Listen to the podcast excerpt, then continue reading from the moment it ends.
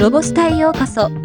この番組は、ロボットスタートによる、ロボット、AI、音声業界のニュースをお届けする番組です。ソフトバンクロボティクス株式会社は、人型ロボット、ペッパー向けロボアプリ2025大阪・関西万博ダンスを12月21日に配信開始したことを発表しました。2025年日本国際博覧会大阪・関西万博オフィシャルテーマソングである、この星の続きをに合わせて、ペッパーがダンスを踊ります。このロボアプリは、集客、接客向けペッパーや、教育向けペッパーなど、全国のペッパーに自動配信されます。建築、建設、不動産業界の課題を解決する最新の製品が一堂に出展される第8回ジャパンビルド東京建築の先端技術展が12月13日から15日に東京ビッグサイトにて開催されました。どの業界も同じですが、建築業界も生産年齢人口と高齢化を背景に熟練工の減少への対応、つまり精進化は待ったなしとなっており、AI や各種デジタル技術、そしてロボット技術が活用されようとしています。サイエンスライターの森山和道がレポートします。ビジュアルコミュニケーションアプリ、スナップチャットを運営する、スナップジャパンは、ホリデーシーズンを彩る鮮やかな街の光やイルミネーションを、さらに美しく楽しくする3つのレンズを、2023年12月18日に発表しました。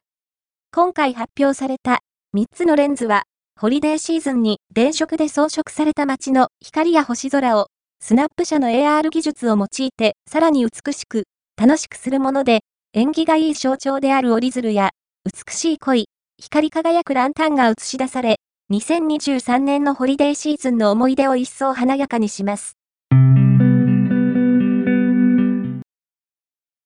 業務 DX ロボットの開発を手掛けるユーゴ株式会社は、NTT グループとの協業を促進するため、株式会社 NTT ドコモベンチャーズが運用するファンドから資金調達を実施しました。調達金額は発表されていません。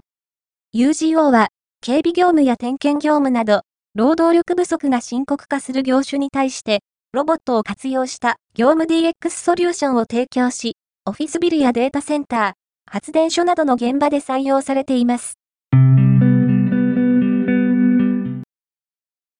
NTT 西日本とユーゴーは12月20日、人口減少によって加速する人材不足等の社会課題をロボットの活用で解決する共同事業の検討を行うことを基本合意しました。すでに様々な業界で人材不足の兆候が見られるが、少子化と高齢化により、2030年には15歳から65歳の生産年齢人口比率は6割以下となり、労働需要に対する人材不足は644万人まで拡大して、人材不足が大きな社会課題になるとの予想がなされています。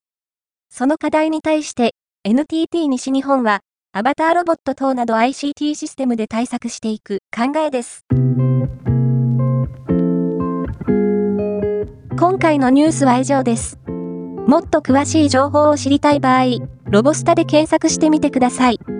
ではまたお会いしましょう。